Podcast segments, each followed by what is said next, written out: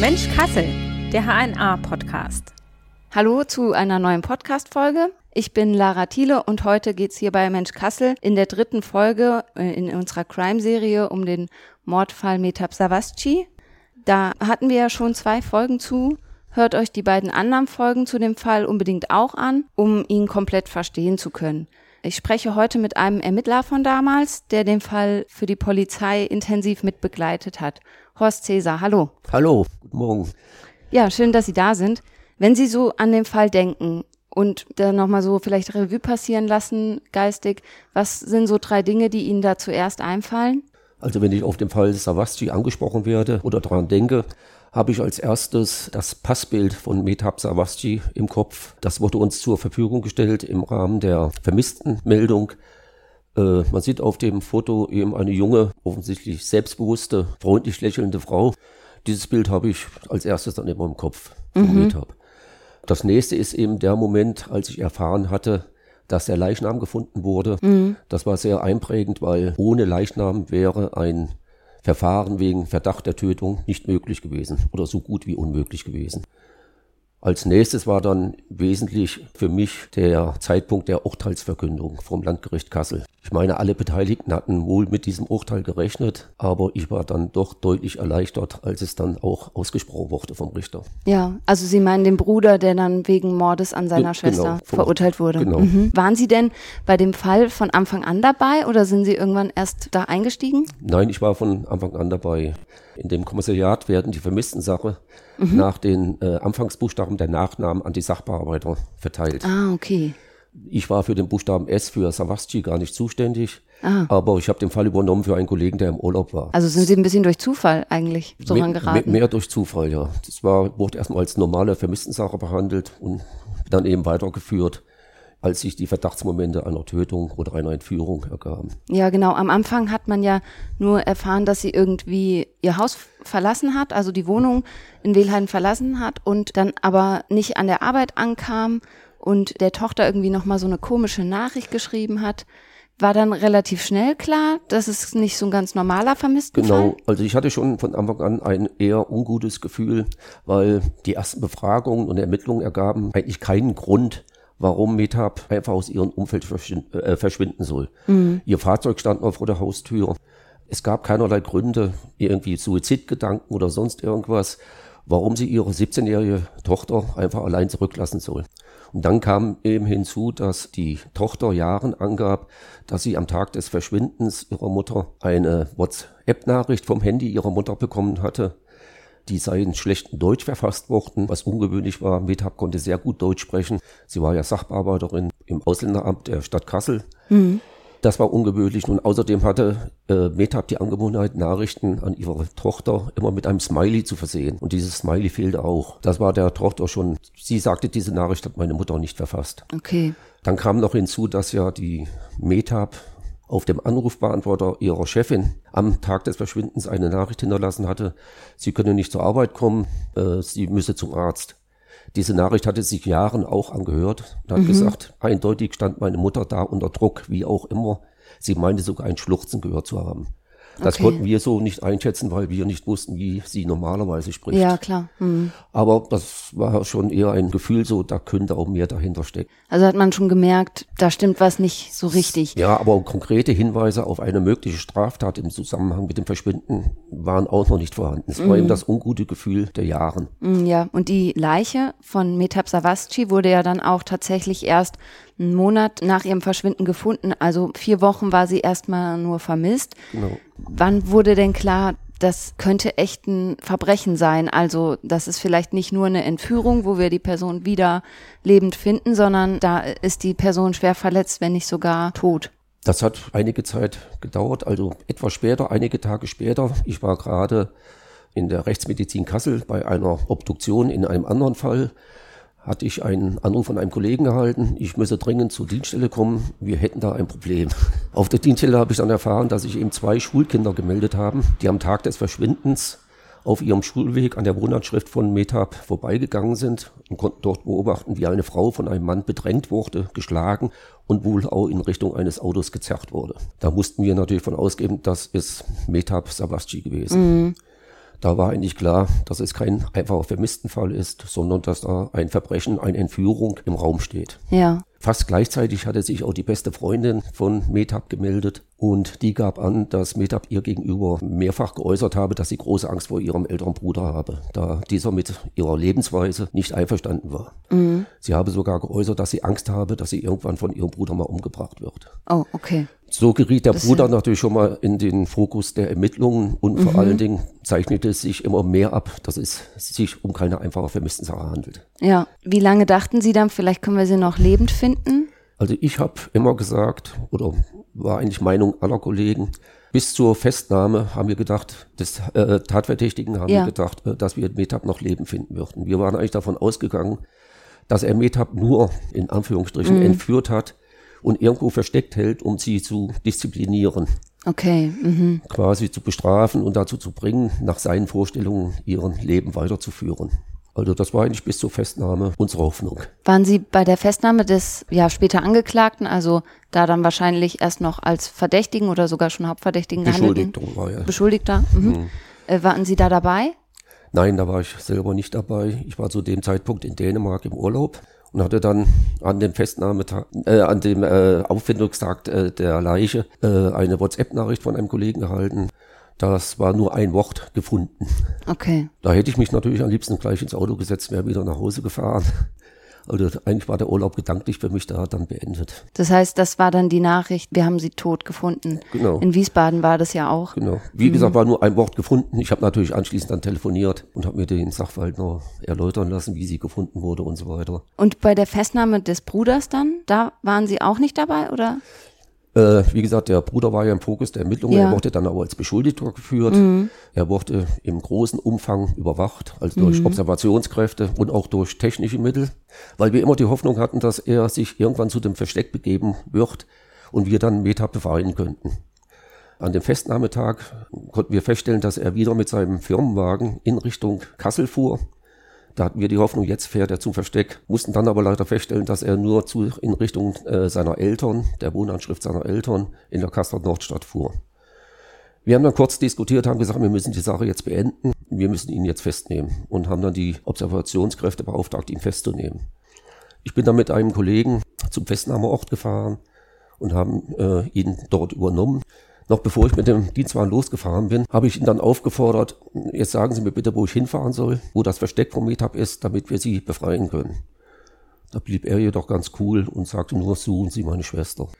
Auch auf der Dienststelle haben wir verbal noch versucht, ihn dazu bringen, haben ihm gesagt, es ist ja noch gar nicht so viel passiert. Sagen Sie uns, wo sie ist. Wir befreien sie und dann sehen wir mal, wie das Verfahren weiterläuft. Da sagt er dann nur, suchen Sie meine Schwester. Ich habe meine Schwe meiner Schwester nichts getan. Ich habe sie als Baby gewickelt. Ab diesem Zeitpunkt war mir völlig klar, Metab Savasci ist tot. Okay. Weil das war eigentlich seine letzte Chance, wenn er sie wirklich nur versteckt hält, die Sache aufzulösen. Aber es hätte ja auch sein können, dass sie von wem anders, also gab es dann vielleicht auch mal einen Zweifel, ob er es dann vielleicht überhaupt war, wenn er sagt, suchen Sie meine Schwester, ich weiß nichts. Naja, zu diesem Zeitpunkt hatten wir ja schon die Mobilfunkauswertungen, mhm. die ja eindeutig belegten, äh, wie der Ablauf war.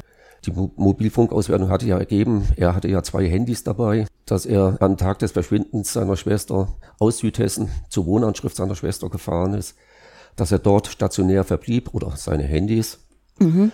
Äh, Metap hatte auch zwei Handys dabei. Alle vier Handys haben sich dann parallel in Richtung A7, Richtung Süden bewegt, sind dann stationär für längere Zeit in einem Waldstück bei Melsung eingeloggt gewesen, alle vier Handys. Und nach einiger Zeit haben dann nur noch die beiden Handys von dem Bruder sich in Richtung Südhessen bewegt. Die beiden Handys von Metap verblieben eine gewisse Zeit dort in dem Waldstück und haben dann keine Daten mehr gesendet. Wir gehen von aus, dass äh, sie dort dann getötet wurde. Okay. Und die beiden Handys des Bruders haben sich dann bis in Richtung des Kleingartens in Wiesbaden bewegt, wo sie dann auch für ungefähr sechs Stunden stationär verblieben. Wir konnten auch äh, nachweisen, dass er im Besitz seiner beiden, man könnte ja sagen, die beiden Handys hat irgendjemand anders gehabt. Ja. Aber er hat mehrfach mit beiden Handys telefoniert, sodass das auch ausgeschlossen werden konnte. Ne? Genau, da gibt's ja, glaube ich, auch sogar eine Videoaufnahme, dass er an der Tankstelle Genau. telefoniert hat. Da konnte man dann ihm sogar nachweisen, dass er aktiv damit telefoniert hat, nicht nur indem man die Gesprächspartner fragt, sondern auch Genau. einfach diese Aufnahme nochmal ein weiteres Beweismittel dafür ist. Genau, er hatte sein Fahrzeug nochmal getankt, was er sich ausgeliehen hatte in der Firma und dabei wurde er äh, per Video aufgezeichnet. Diese äh, Mobilfunkauswertung war ja im Prozess auch relativ entscheidend. Also dadurch konnte man ja sehr viel festmachen.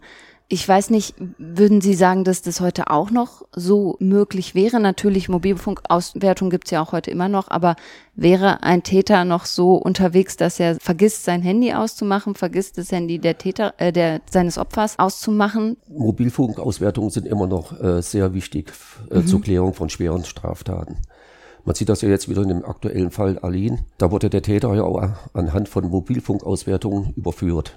Ob da jetzt Personen, die zum Beispiel in der organisierten Kriminalität unterwegs sind, sich da anders verhalten, ist natürlich möglich. Ne?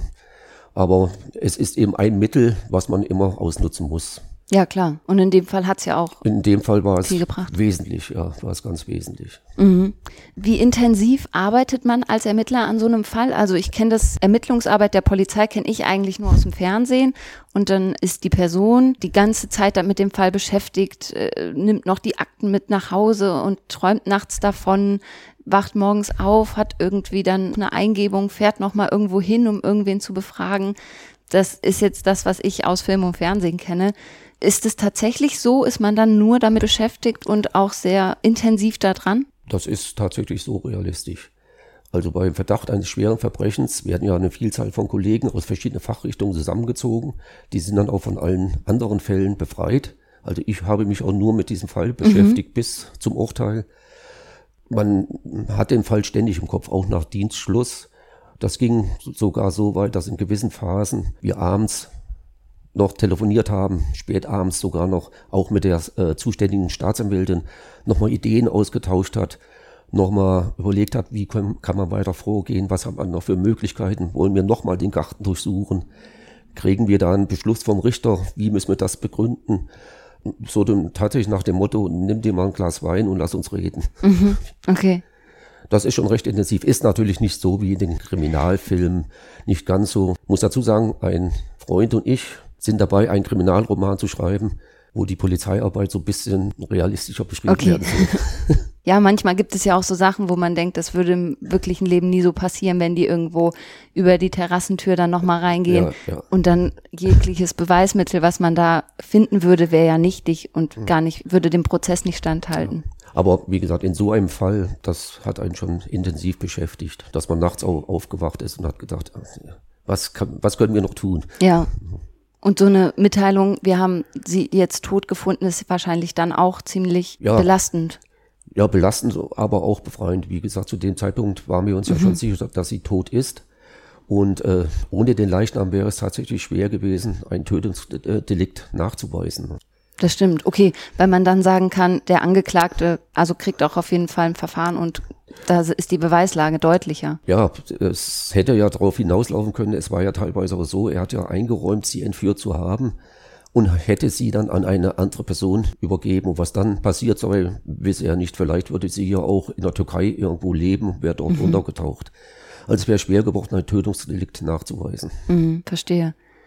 Ähm, Die Tatwaffe wurde ja, glaube ich, nicht gefunden. Nee, War da- das ein Problem? Ja, zur Abrundung des gesamten Ermittlungsverfahrens wäre es natürlich schön gewesen, wenn wir die Tatwaffe gefunden hätten, auch aus dem Grund, um zu erfahren, wie ist er an die Waffe drangekommen, von wem hat er die Waffe bekommen.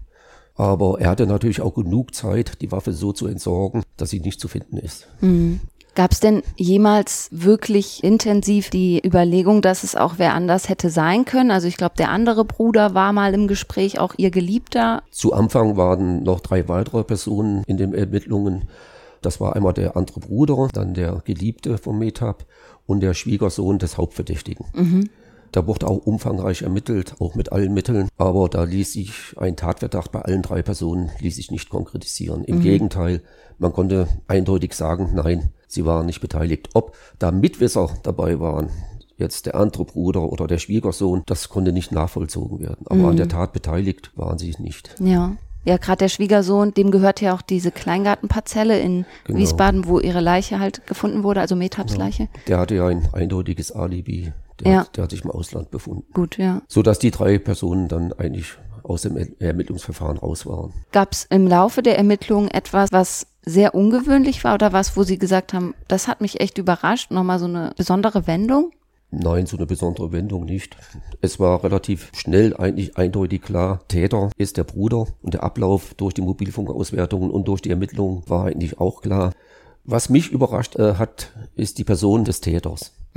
Der war ja nach außen hin absolut westlich eingestellt. Er hatte einen super Job. Der hatte zehn Mitarbeiter unter sich. Er hatte einen Firmenwagen. Er war hoch angesehen in der Firma.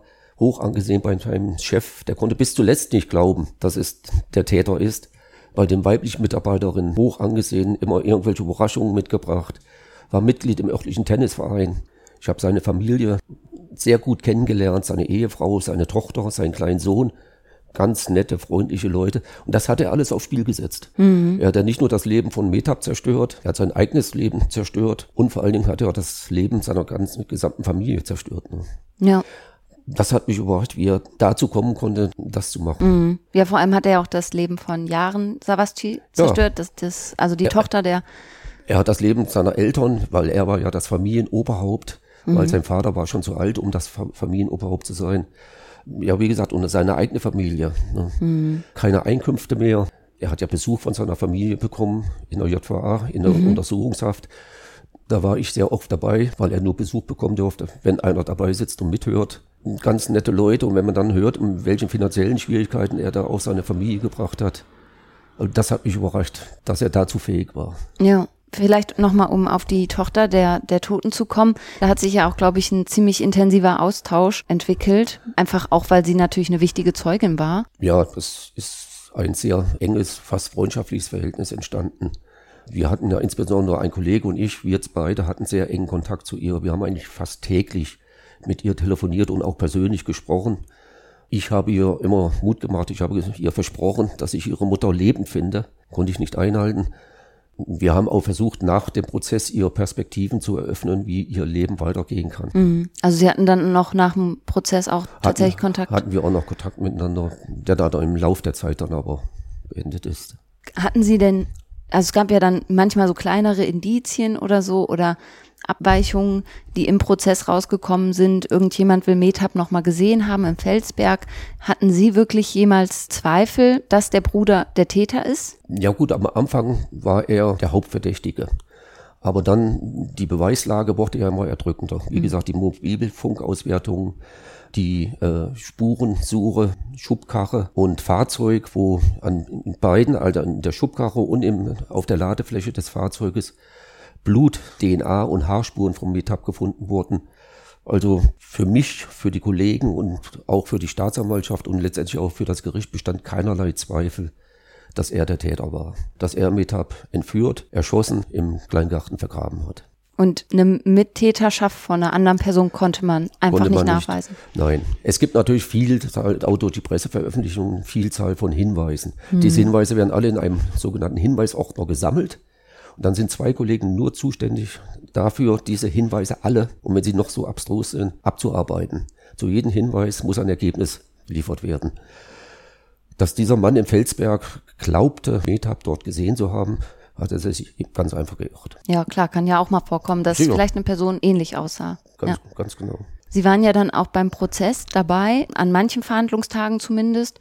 Hat der Angeklagte, äh, hat ja nie gestanden. Hat Sie das gewundert? Ja, war schon anhand der Beweislage, hätte man schon damit rechnen können.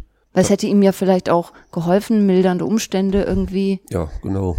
Warum das nicht stattgefunden hat, kann ich Ihnen nicht sagen. Wie gesagt, er macht ja einen absolut coolen Eindruck, auch während den ganzen Verhandlungstagen. Ohne Regung, besondere Regung. Also cool eher im negativen Sinne Im, von. Im negativen Sinne, ja, genau. So völlig abgebrüht. Er war anscheinend mit sich und seiner Tat voll im Reinen. Mhm. Die, die Begleitung des Prozesses, also Sie haben ja auch ausgesagt einmal im Prozess, aber dann bei anderen Verhandlungstagen noch dabei zu sein, war das eher Interesse halber oder? Ja, Interesse halber. Vor allen Dingen bei den Schlussplädoyers von Staatsanwaltschaft und Verteidigung, was natürlich für mich sehr interessant war und dann natürlich auch bei der Urteilsverkündung. Das Wort Ehrenmord ist in diesem Fall ja immer mal wieder irgendwie aufgekommen. Dann hat der Richter gesagt, nee, ein Ehrenmord war es nicht. Äh, ich habe mit meiner Kollegin Ulrike Flüger-Scherb auch schon drüber gesprochen, dass natürlich so Begrifflichkeiten immer ein bisschen schwierig sind. Wie sehen Sie das? Würden Sie diese Tat als Ehrenmord, wie man es im klassischen Sinne vielleicht kennt, bezeichnen? Gut, dieses Wort Ehrenmord ist ja sowieso anrüchig. Mhm. Äh, man könnte ja meinen, der Täter, der hätte aus einem Gefühl, irgendein Gefühl der Ehre jemanden getötet. Das passt ja absolut nicht. Es gibt ja verschiedene Definitionen von Ehrenmord. Mhm. Die gängigste ist wohl die, dass der Täter die Ehre seiner Familie wiederherstellen will. Und das hat der Richter nicht so gesehen und das könnte man auch so annehmen. In diesem Fall, der Täter war in seiner persönlichen Ehre gekränkt. Er war der Kümmerer, der Bestimmer und Metab hat sich dem widersetzt. Und das hat ihn in seiner persönlichen Ehre gekränkt. Es gab ja den Vorfall, dem Wochenende vor dem Verschwinden von Metab. Da hatte sie sich geweigert, an dem, im Familienkreis das Bayramfest zu feiern. Sie hat sich dann mit ihrer Freundin und deren Lebensgefährten und ihrem Geliebten in ihrer Wohnung getroffen. Da war dann plötzlich ihr Bruder erschienen, hat den Geliebten erstmal aus der Wohnung verwiesen, recht rabiat. Und im Streitgespräch zwischen Metab und ihm soll Metab dann geäußert haben, ich habe keinen Bruder mehr. Da gehen wir davon aus, das war so der Auslöser, der letzte das letzte i-Tüpfelchen zu dem fatalen Tatentschluss, den er dann getroffen hatte. Mhm. Würde naheliegen, auch wenn er es nie so selbst geäußert Nein, hat. Ne? Eben, er hat sich ja mhm. nicht geäußert, deshalb können wir das alles nur so mhm. annehmen. Ne? Ja. Gibt es für Sie eine Erklärung, die Sie für sich selbst gefunden haben, warum Metab letztendlich sterben musste? Also Gut, ist für uns natürlich nicht nachzuvollziehen, ne? Mhm. auch für mich nicht nachzuvollziehen, wie man seine eigene Schwester töten kann, nur weil sie nicht so lebt, wie ich meine, ja. dass sie leben solle. Aber es wird wohl so gewesen sein, wie es in der Urteilsbegründung auch erklärt wurde. Er war in seiner persönlichen Ehre gekränkt und konnte das so nicht stehen lassen und sah sich veranlasst, seine Schwester, seine eigene Schwester zu töten. Denke für uns nicht nachvollziehbar. Nee. Aber so wird es gewesen sein. Ich hatte mir immer vorgenommen, nach meiner Pensionierung ihn einfach mal zu besuchen. Er ist ja jetzt wohl in Südhessen in der JVA, mhm. mich mit ihm zu unterhalten. Er, er könnte mir ja dann alles erzählen. Weil ich habe ihn in der Untersuchungshaft hier in Wehlheiten getroffen, da war ich in, in der JVA in einer anderen Sache. Und er war da offensichtlich irgendwie als Sanitäter schon aufgestiegen. Er hatte mich gesehen, kam freudig zu mir gelaufen, schüttelte mir die Hand, Herr Cäsar, wie geht's Ihnen? Ist alles gut? Aber der hatte anscheinend auch mit mir keinerlei Schwierigkeiten. Aber ich werde ihn wohl doch nicht aufsuchen. Okay, haben Sie sich doch dagegen entschieden? Ja. Der Fall äh, hat damals hohe Wellen geschlagen. Auch heute noch, jetzt gerade wieder zum Beispiel, hm. äh, werden Sie darauf angesprochen. Ist das schon was, was immer über die Jahre Sie wieder und wieder begleitet hat? Ja, es kamen ja immer wieder Anfragen, auch vom Hessischen Rundfunk. Der Name Sabasci, der fällt immer wieder in meinem diezischen Leben. Das verfolgt mich schon, war auch so mein spektakulärster Fall ja. in meiner Dienstzeit, weil es eben auch einen persönlich sehr berührt hat. Mhm. Und stört Sie das manchmal, dass Sie da noch so drauf angesprochen werden? Nein, inzwischen nicht mehr. Okay. Ja, vielen Dank, dass Sie heute hier waren und uns nochmal dem Fall ein bisschen näher gebracht haben und vor allem die Ermittlungsarbeit. Gerne. Ja, und allen Hörerinnen und Hörern sage ich Danke. Das war die letzte Folge zum Mordfall Metab Savasci.